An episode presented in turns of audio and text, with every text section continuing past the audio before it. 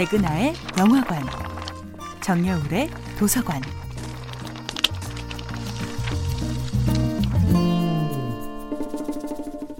안녕하세요. 여러분과 함께 책 이야기를 나누고 있는 작가 정여울입니다. 이번 주에 만나보고 있는 작품은 라이먼 프랭크바움의 1900년 작품 오즈의 마법사입니다. 도로시와 친구들이 만난 가장 큰 장애물은 산전수전 끝에 오즈의 마법사를 마침내 만났을 때 마법의 지팡이라도 휘두를 줄 알았던 그가 그들의 소원을 들어주지 않았던 것입니다. 그들의 모든 컴플렉스를 해결해 줄 것만 같았던 오즈의 마법사가 서쪽 마녀를 죽여주면 너희의 소원을 들어주겠다고 엄포를 놓자 내 친구는 공포에 질립니다. 하지만 겁에 질린 그들의 반응은 하나같이 네가 함께한다면 나도 어떻게든 갈게라는 것이었습니다.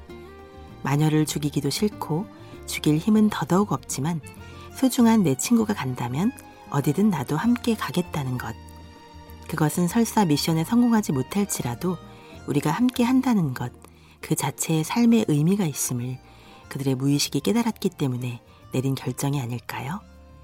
개개인은 나약하고 보잘 것 없지만 위기에 처했을 때 서로를 필사적으로 구하려는 마음, 우리가 함께 했기에 지금까지 무사히 잘 해낼 수 있었어라는 믿음이 그들을 구원합니다.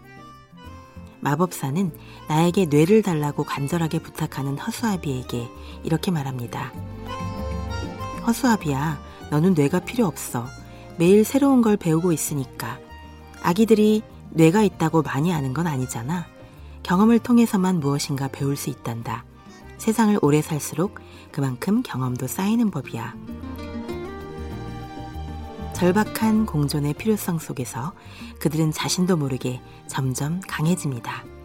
사실 허수아비는 뇌가 없어도 모두가 위기에 처할 때마다 절묘한 신의 한 수를 생각해내고 양철나무꾼은 심장이 없어도 혹시나 자신이 약한 동물을 밟아 죽이지는 않을까 노심초사하며 눈물을 흘립니다. 사자는 용기가 없다고 주장하지만 괴물을 만났을 때 가장 먼저 달려가 목숨을 걸고 싸웁니다. 내게 소중한 사람들이 나를 뜨거운 관심으로 지켜보고 있다는 사실 때문에 그들은 강해졌던 것입니다.